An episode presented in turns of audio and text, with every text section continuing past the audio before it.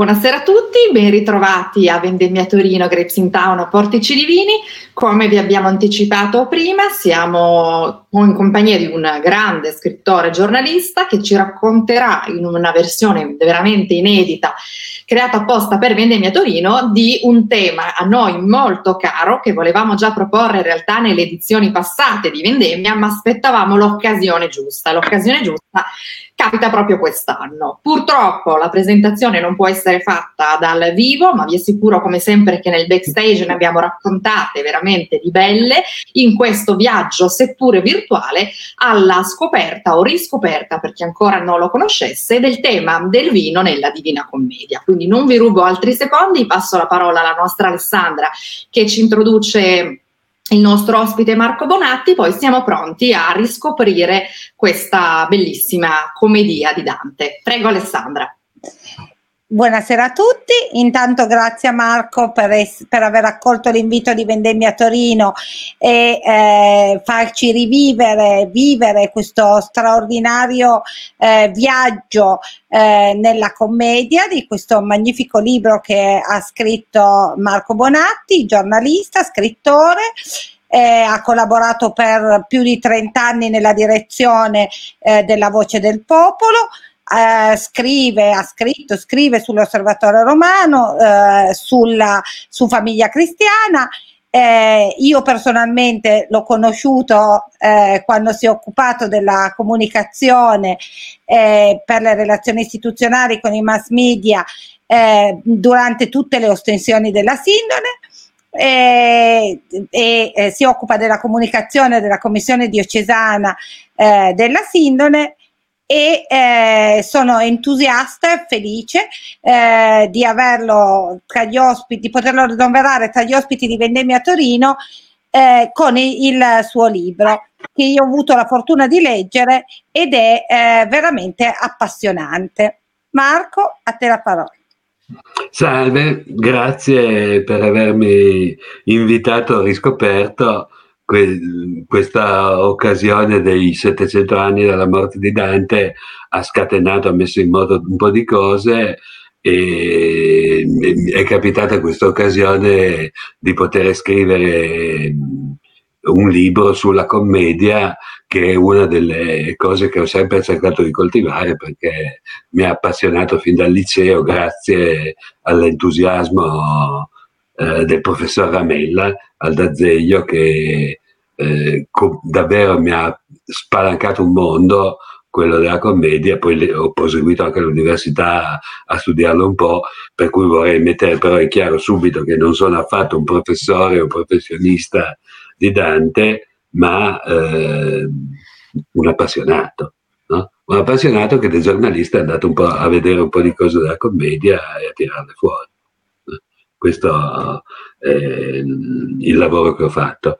Adesso, appunto, per questa occasione, eh, sollecitato, ho provato a tirare fuori alcune, ma perché non è una ricerca completa, degli spunti che eh, Dante offre sul tema del, vigno, del, del vino, della vendemmia, della vigna e così via. Quindi di questo possiamo parlare, se volete.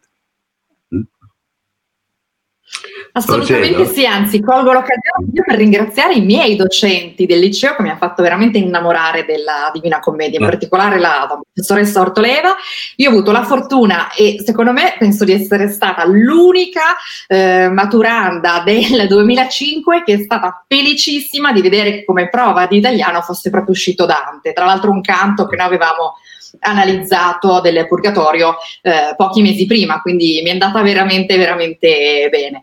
Una sono sì. un'appassionata come te, lo siamo tutti, anche con Alessandra, insomma è un'opera che non puoi non, non conoscere non puoi non amare, seppure molto complessa dal punto di vista linguistico, di metafore, di tutto quello che vuoi, ma ha un significato pazzesco proprio a livello di metafore e poi dal punto di vista linguistico. Quindi grazie per averci fatto riscoprire questo, questo viaggio incredibile. Io spero di poterlo leggere presto, appena finisce Vendemmia, quindi a breve insomma, avrò l'opportunità di, di rifarmi questo viaggio virtuale nel, nel tuo libro. Come ti è nata l'idea di, di, scrivere proprio un libro, al di là di essere un appassionato? Perché non hai fatto un semplice lavoro magari di ricerca personale? Beh, il lavoro di ricerca personale l'ho fatto lungo tutti questi 40 anni. Quindi era ora di fare un libro, insomma. Cioè, leggendo la commedia comunque ti rimangono in testa appunto tantissime cose eh, e poi è venuta l'occasione per provare a tirarle fuori. No? Quindi con quest'idea di... Eh, perché sulla commedia uno dice si è scritto di tutto e di più, eh, poi non è così vero, no? eh, di, di, fermarsi sull'aspetto del racconto di viaggio, quindi dal, dal profondo della selva fino, fino all'Empireo, e quindi dei, degli strumenti o dei modi in cui Dante viaggia, a piedi e volando, che è il titolo del libro. Dante hai preso per il titolo, esatto, esatto. Che cosa ci puoi dire in generale del tema vino, vigna, vite in questo viaggio metaforico? Allora, che ehm, per Dante comunque torna abbastanza di frequente questo, eh, questa serie di termini e, ehm, per dei motivi che saranno chiarissimi. Adesso metto gli occhiali e poi cerco di leggere anche qualche cosa, perché eh, come per tutta la commedia lui eh, usa moltissimi riferimenti al mondo classico e soprattutto a Virgilio, che appunto è il suo maestro, il suo autore, come dice all'inizio, no? ma ne usa ancora di più sulla Sacra Scrittura, perché evidentemente la commedia è divina in quel senso lì, e non solo nel senso del vino. No? E, eh, basta fare attenzione un attimo, nella scrittura la vigna torna continuamente. Nei Vangeli sono numerose le parabole di Gesù che dicono andarono a lavorare nella vigna, no? che eh, per la vigna era una delle attività economiche principali della Palestina dell'epoca. No? C'è la parabola dell'undicesima ora, questo padrone che va eh, a chiamare gli operai fino, dal mattino fino alle 5 del pomeriggio e li manda a lavorare nella vigna. E poi anche in Marco e Matteo, questo è in Luca, in Marco e Matteo ci sono altri testi del genere. No?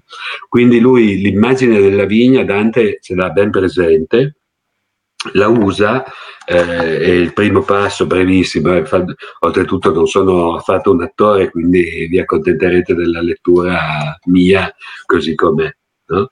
la usa come una metafora forte per la Chiesa. No? Eh, Dante eh, è in polemica con la Chiesa di Roma, in particolare con il Papa suo contemporaneo Bonifacio VIII, che mette in fondo all'inferno prima ancora che sia morto. No? Eh, ma in generale la Chiesa e la vigna sono il patrimonio che, il, che Cristo e che Dio lasciano all'umanità da gestire. No? Allora lui in un primo passo ne parla nella gloria di San Domenico in paradiso quando ehm, il, il, santo francescano Bonaventura racconta la vita di Domenico e il santo domenicano Tommaso racconta la vita di Francesco d'Assisi. No? Qui per San Domenico eh, lui dice ma per amor della verace manna in piccol tempo gran dottor si feo, eh, perché Domenico ha studiato moltissimo, eccetera, no? tal che si mise a circuir la vigna che tosto in bianca se il vignaio è reo. Cioè eh, Domenico, cane del Signore, domine cane, no? eh, fonda un ordine religioso che ha lo scopo proprio di proteggere la Chiesa, di tutelarla, no? circuir la vigna. In questo caso la vigna e la Chiesa sono proprio la stessa cosa, è una vigna che in bianca cioè che non dà più frutto, che produce male, se il vignaio, il vignaiolo è reo, se è un colpevole, no? il padrone della vigna è il Papa, evidentemente. No? La stessa metafora della vigna torna ehm, sempre in paradiso eh, quando attacca eh, uno degli immediati predecessori di Bonifacio VIII, che è Giovanni XXII, no? e ehm, parla dei Santi Pietro e Paolo. No? E allora dice, ma tu che sol per cancellare scrivi, pensa che Pietro e Paolo, che moriro per la vigna che tu guasti, ancora sono vivi. No? Di nuovo dice il Papa è quello che sta rovinando il patrimonio eh, della Chiesa del Signore, quando invece Pietro e Paolo, che ovviamente sono vivi in paradiso, no? eh, hanno dato la vita per, eh, per questa causa. No? Un'altra immagine minore, minore nel senso che è più breve, ma che richiama esplicitamente il lavoro della, della vigna della vendemmia, si trova in Purgatorio, maggiore aperta, molte volte in bruna, come una forcatella di sue spine, l'uomo della villa quando l'uva è in bruna, cioè quando eh, comincia la maturazione e eh, bisogna andare a proteggere le viti con, eh, con de- delle corde eh, in modo che i filari non vengano danneggiati dagli uccelli o dalla tempesta. No? Allora, questo mh, mm, discorso della vigna e dei vignaiuoli ha poi ehm, un passo particolare eh, che è molto importante anche se eh, la metafora dura solo due versi, perché eh, quando in una delle disquisizioni teologiche che fa con Virgilio e che sono ovviamente didascalie per noi, spiegazioni della dottrina cristiana, no? Virgilio gli spiega, siamo in Purgatorio 25, no? che eh, come si forma la vita umana, no? Eh, allora si forma il feto, quando il cervello è giunto a maturazione, cioè eh, il feto si è completamente formato per quanto riguarda le capacità intellettuali, no? a quel punto eh, la vita dell'anima, quindi la vita completa del, della persona, viene inserita eh, e il feto diventa, diventa persona. No? E lui dice, Virgilio dice Dante come paragone, guarda il calore del sol che si fa vino, giunto all'umore che dà la vita, co- che la dà la vita e cola. Lo ripeto che l'ho detto male, giunto all'umore che dà la vita cola. Cioè eh, il succo del, dell'acido d'uva del, eh, è quello che è, ma giunto a questa cosa che non è palpabile, non è controllabile, come il calore del sole, forma la vita come forma il vino. No? Quindi usa di nuovo eh, i termini della vigna della vendemmia per eh, fare un esempio molto importante proprio su come nasce la persona umana. No? Tra l'altro questi sono i, cambi, scusami, versi 76-78 che noi abbiamo proprio usato per lanciare qualche ora fa il, questo nostro webinar, quindi hai preso anche un passo senza, insomma, senza metterci d'accordo, abbiamo esatto, preso un passo che ha un'importanza, come dici tu, molto, molto forte. Eh, poi ho scelto altri due passaggi eh, in cui parla del, dell'ubriachezza, no? del dare numero, comunque degli effetti, degli effetti del vino. No? Eh, lo duca mio che mi poteva vedere far sì come uomo che dal sonno si slega, disse: Che hai che non ti può tenere, ma sei venuto più che mezza lega, velando gli occhi e con le gambe avvolte, a guisa di cui vino o sonno piega? No? Perché mm-hmm. ovviamente se bevi troppo, se eccedi, eh, il vino ti fa male e ti trovi in una condizione eh, non di piena lucidità. No? E un altro usa il termine ebbro, no? Di nuovo applicato a Bonifacio VIII. Ma come Costantin chiese Silvestro dentro Siratti a guarire della lebbre, così mi chiese questi per maestro a guarire della sua superba febbre. Domandòmi consiglio e io tacetti perché le sue parole parver ebbre. No? Eh, qui la storia sarebbe un po' lunga. Guido da Montefeltro è uno sfigatissimo perché era un bravissimo condottiero militare che eh, poi si pente e si fa frate francescano. Ma il Papa Bonifacio va a cercarlo per farsi dire come vincere una guerra. No? E lui gli dice: Sei matto, non posso, non gli dice niente. E il Papa gli dice: No, non ti devi preoccupare perché io posso assolvere i tuoi peccati prima ancora che tu li commetta. gli dà il consiglio. Gli dà il consiglio. Quando gli ha dato il consiglio, eh, Guido da Montefeltro tranquillo dice mi ha già assolto. Mi ha assolto tutto. Invece... Ma quando muore il diavolo si presenta e dice guarda che non ci si può pentire di un peccato, cioè non puoi ottenere il perdono per un peccato di cui non ti sei pentito. Non, è... ti sei pentito di quello. E quindi lo ammanetta e se lo tiene all'inferno. No? Per cui appunto Bonifacio VIII è un personaggio decisamente negativo per Dante nella commedia no? e Ida dell'Ubriacone. C'è un altro passo che tutti conosciamo eh, che anche questo è brevissimo, ma richiama eh, una, un episodio importante dei Vangeli, che sono le nozze di Cana, dove il vino non c'è. Vi ricordate le nozze di Cana? Eh, a un certo punto finisce il vino preparato e eh, la Vergine Maria se ne accorge e appunto chiede intervieni eccetera e Gesù invece gli risponde che non è venuto il suo momento ma poi fa lo stesso il miracolo no? allora eh, in purgatorio in una delle balze il purgatorio dovreste usarlo più spesso è molto multimediale perché questa gente qua che si pente di tutte di lussuria, gola, invidia, superbia, eccetera, no? non solo deve portare pesi, ai chiodi negli occhi, eccetera, ma in più si sente rintronare le parole della Bibbia, del, dei Vangeli o dell'Antico Testamento per ricordarsi qual è la virtù corrispondente che loro non, non hanno praticato. No, no. Tra, le, tra le parole che rintronano c'è questa, la prima voce che passò volando Vinum non habent, altamente disse, e dietro a noi l'andò reiterando, cioè continua a, dire, a raccontare ad alta voce la parabola delle nostre di Cana agli invidiosi o ai golosi, non ricordo bene adesso, no? perché eh, appunto mancando il vino il senso è ovviamente di fare riferimento alla parabola e al senso dei miracoli di Cristo nella, che iniziano la sua missione. No? Vabbè, è un'osservazione molto molto interessante. Al di là del tema vino, poi se hai altri spunti ce li, ce li, leggerai, al di là del tema vino, il tuo libro, raccontaci insomma di che cosa tratta, come, in che ottica racconta o rivede questo il viaggio. Libro. Ecco. Eccolo lì, eccolo, mi raccomando, compratelo, ancora non ce l'avete. Mm, va bene? Bene, bene, bene. bene. E questa cosa del vino nel libro non c'era ancora perché non mi avevate sollecitato per tempo. Gli abbiamo dato un punto per un secondo libro, questo è anche un anticipo per la casa editrice. Ecco. Esatto, questo lo, lo e, nel libro invece ci sono due parti, una che si chiama Piedi e una che si chiama Volando, no? perché rispecchia nel titolo.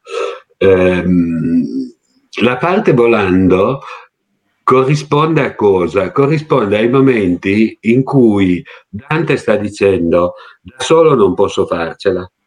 Cioè ci sono dei passaggi, due passaggi sostanzialmente, in inferno e in purgatorio, no? dove lui, eh, in quanto persona, in quanto uomo vivo, non potrebbe eh, accedere al livello successivo se fosse in un videogame avrebbe bisogno di un aiuto esterno comunque. E infatti l'aiuto esterno deve arrivare.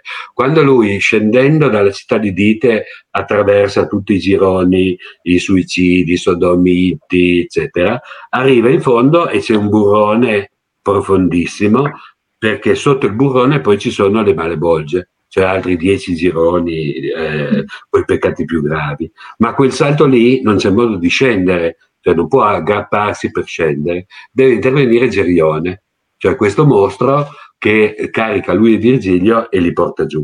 Se no, allora lì vola, no? invece di camminare, mentre prima ha camminato, oppure è stato trasportato da Caronte sulla barca, però eh, era, quello era un passaggio meno, meno significativo del mio discorso. No? Ugualmente in purgatorio, il purgatorio è una spiaggia e una montagna la spiaggia è l'antipurgatorio e poi c'è la montagna vera e propria. Ma per salire dalla spiaggia alla porta del purgatorio eh, c'è di nuovo uno strapiombo in salita che bisogna fare in qualche modo. Allora Dante dice, mi sono addormentato e ho sognato di essere stato trasportato su come fosse da un'aquila. No? E quest'aquila è Santa Lucia che lo porta nella condizione giusta. Per cui volare in qualche modo significa... Eh, comunque che non è me stesso che ritrovo il senso della vita, no? ma qualcun altro deve darmi una mano per capire, per andare avanti, per scoprire questo significato. No? Mentre a piedi sono le altre situazioni in cui lui incontra le persone, fa delle interviste, fa dei reportage, li insulta a tutti i fiorentini e le cose che sappiamo. E I due momenti erano un po' questi.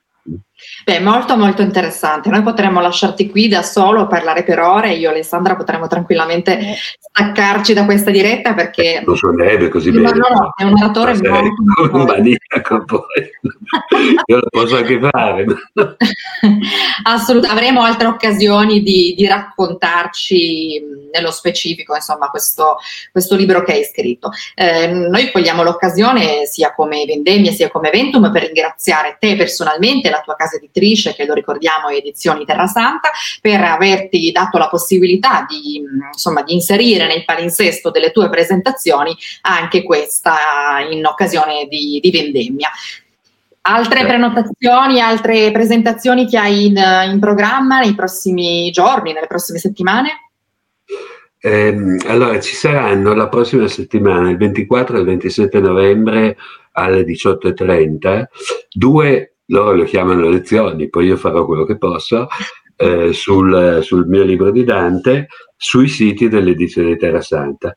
Se uno va a vedere edizioniterrasanta.it trova immediatamente le indicazioni per potersi iscrivere e collegare per queste lezioni. Oggi è passato su Rai News 24 un'intervista nella rubrica Eureka Street sempre su questo libro che passerà di nuovo stasera alle 22.50 per cui se qualcuno lo vuole vedere 22.50 altre, altre, altre cose in programma che la zona rossa ci ha spazzato via perché eh, vabbè, vabbè, in attesa insomma può anche essere un po' questo un appello no? in attesa noi cerchiamo sempre di dirlo durante le nostre puntate, in attesa di poter ritornare alla zona verde, usiamo la zona rossa per eh, fare un ritorno un po' a noi stessi, quindi anche non solo al benessere fisico, ma anche al benessere mentale. Quindi riprendiamo alcuni dei capolavori della letteratura e Dante è assolutamente un must. Io vorrei dire comunque che qui non, non ridere troppo, però lo voglio dire per farti capire la mia dedizione che in camera a casa dei miei ho sempre il mio poster storico famoso che ci sarà per sempre di DiCaprio con vicino il poster con tutta la Divina Commedia. Quindi quello è, è un must che insomma in qualche parte ci deve essere. Molto bene. Beh, eh, allora tanto per dire le no, cose guarda. però sì la commedia sicuramente è un che un... cosa tengo nella vetrina si vede? Sì, sì, si vede. Mettono un po' più su. Eccolo, ecco. Sì, sì, Una zia di mia moglie che ha insegnato tutta la vita letteratura italiana e che poi ha lasciato a noi come ricordo per, sapendo di questa passione. Quindi eh. Dante è qua. Dante, Dante lì. Tra l'altro Dante era stato anche il, il, tema della mia tesi di laurea, era, vabbè, era su altro, sulla traduzione dell'italiano in inglese, però sì, sicuramente è una figura che dobbiamo un attimino rivalutare, poi come hai detto giustamente tu, tu mi ha fatto insomma pensare, credo che anche Alessandra abbia avuto la stessa intuizione, man mano che tu raccontavi di quelli che potevano essere visti come peccati eh, legati al vino, sono un po' i temi che noi abbiamo trattato negli altri nostri webinar, quindi l'ebbrezza, il, l'ebbrezza, il fatto di non bere troppo, di questo richiamo di nuovo della Bibbia, insomma delle letture sacre, ne abbiamo parlato ampiamente con il Museo Don Bosco che ringraziamo, il Museo Casa Don Bosco di Torino, quindi vedi che alla fine insomma Dante era più avanti di tutti noi messi insieme lui avrebbe fatto una, una, una insomma, vendemmia incredibile, una divina vendemmia avrebbe fatto. C'è poco Posso da... dire ancora una cosa? C'è certo. Vai, eh, vai, sul fatto che Dante era più avanti di tutti noi, nel libro io ho messo eh, una citazione riportata da Carlo Rovelli, lo scienziato, no? che dice mh, quando Dante immagina l'Empireo, che è una cosa complicata perché sta sopra nove sfe- i nove cieli del paradiso, ma sta anche dentro i nove cieli, no? Rovelli dice l'intuizione di che cos'era questa da un punto di vista eh, scientifico e fisico l'ha capita Einstein sei secoli dopo e ha, ha parlato di trasfera, cioè di, di questa forma che io non so nemmeno spiegare, eh, tridimensionale, eh, per cui comunque un corpo celeste o quello che è si innesta in qualcos'altro, no? e che adesso cominciamo a parlarne, ma Dante se l'era già inventata nel 1300. No? Allora Ravelli stesso dice bisogna fare un attimo attenzione perché eh, l'immaginazione del poeta spesso arriva dove la verità scientifica ci, sì, ci mette poi secoli. Eh beh, eh beh, eh beh. Siamo in conclusione, ti faccio una domanda, non so se rientra un po' in quello che è stato il tuo percorso di studi danteschi. Se, se Dante dovesse scegliere un vino piemontese, quale sceglierebbe? Bella questione. Eh, guarda che... Perché lì in realtà Dante, eh, giustamente, coerentemente, eh, nella commedia eh, non mangia e non dorme e non beve mai e dorme solo in purgatorio, perché il purgatorio è nel tempo, mentre l'inferno e il paradiso sono nell'eternità e quindi stanno da un'altra parte comunque. Quindi non si parla di, di cibi. E io tutto sommato non credo, a parte che il Barolo ai suoi tempi non c'era, giusto? Perché mm. l'ha inventato la Marchesa o Cavour nell'Ottocento. Eh, io direi la Barbera, tutto sommato, una bella Barbera di albo di asti, mm. no? robusta, pensando a un, a un, altro paragone letterario che fa Ugo Foscolo, quando dice che eh, eh, leggere Dante è come andare in barca eh, in un lago nel momento in cui sopra sta, si sta preparando a infuriare una tempesta, no? Per cui ci sono già le nubi, i lampi, eccetera, ma sull'acqua del lago si può ancora navigare, si può andare bene. No? Eh. Allora, comunque ci andrebbe, ci andrebbe un sapore forte, no? o comunque un vino, un vino robusto. No? E mi sembra, poi non sono così esperto, che eh, la, la Barbera o il Barbera, come dite? È un altro di quei bei dilemmi come il fresa o la fresa. Eh, Benissimo, vabbè. La parola A casa mia si è sempre detta la barbera, quindi la barbera. La barbera. essere più indicato. Se no il barbaresco, no? mentre non lo vedrei appunto con dei vini dolci e neanche con dei vini bianchi, tutto sommato. Quindi io direi, voterei per la barbera. No, insomma, Marco suggerisce questo, quindi se all'ascolto c'è qualche altro grande appassionato di, di Dante o anche qualche vignaiolo che sicuramente conosce qualche dettaglio in più dei, dei, vini, scriveteci secondo voi quale potrebbe essere il vino di Dante. Magari nasce su un altro di quei bei case studies, il terzo libro è già belle che scritto, ma no, questa però deve essere messa nella collezione, nella collana Divina, Divina Vendemmia, eh, cioè, sappilo. Bene.